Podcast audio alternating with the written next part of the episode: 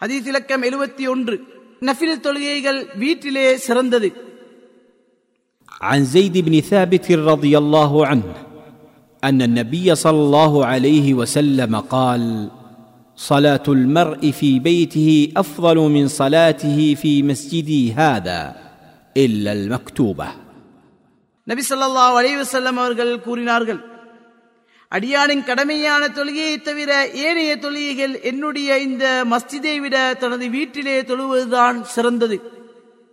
அறிவிப்பவர் Zaid பின் சாபித் ரதியல்லாஹு ஆதாரம் புகாரி அபூதாவுத் இவ்வார்த்தை அபூதாவுதிலிருந்து பெறப்பட்டது.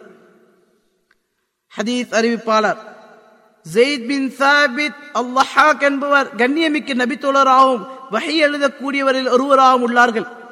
நபி ஸல்லல்லாஹு அலைஹி அவர்கள் மதீனா வரும்போது ஜெயித் ரதியல்லான் அவர்கள் பதினொரு வயதையும் தாண்டாத ஒரு அனாதையாக இருந்தார்கள். தமது குடும்பத்தாருடன் இஸ்லாத்தில் இணைந்து கொண்டார்கள்.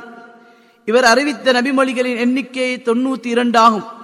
தனது ஐம்பத்தி ஆறாவது வயதில் ஹிஜ்ரி நாற்பத்தி ஐந்தில் மரணித்தார்கள். ஹதீஸிலிருந்து பெறப்பட்ட பாடங்கள். ஒன்று கடமையல்லாத உபரியான தொழுகைகள் வீட்டில் தொழுவதே சிறந்ததென இந்நபிமொழி அறிவுறுத்துகின்றது. ஏனெனில் முழுமையான உள்ளச்சத்துக்கும் உள தூய்மைக்கு மீது மிக நெருக்கமாக இருப்பதுடன் மூஸ்தூதியை விட்டும் தூரமாக இருப்பதற்கும் வாய்ப்புகள் அதிகமாக உள்ளன. எனினும் கூட்டாக தொழப்படும் சூரிய சந்திர கிரகண தொழுகைகள் மலை தேடும் தொழுகை போன்ற சுண்ணத்தான தொழுகைகளை பள்ளியில் கூட்டாக நிறைவேற்றுவதே முஸ்லிமுக்கு சிறந்தது. இரண்டு கடமையான கூட்டுத் தொழுகையை மட்டும் இரு பெரு நாட்கள் மலை தேடும் தொழுகை சூரிய சந்திர கிரகண தொழுகைகள் தராவே போன்ற கூட்டாக நிறைவேற்றும் தொழுகைகளை மஸ்ஜிதின் நபவியில் தொழுவது சிறந்தது. எனினும் ஏனைய சுண்ணத்தான தொழுகைகளை வீடுகளில் நிறைவேற்றுவதே சிறந்தது.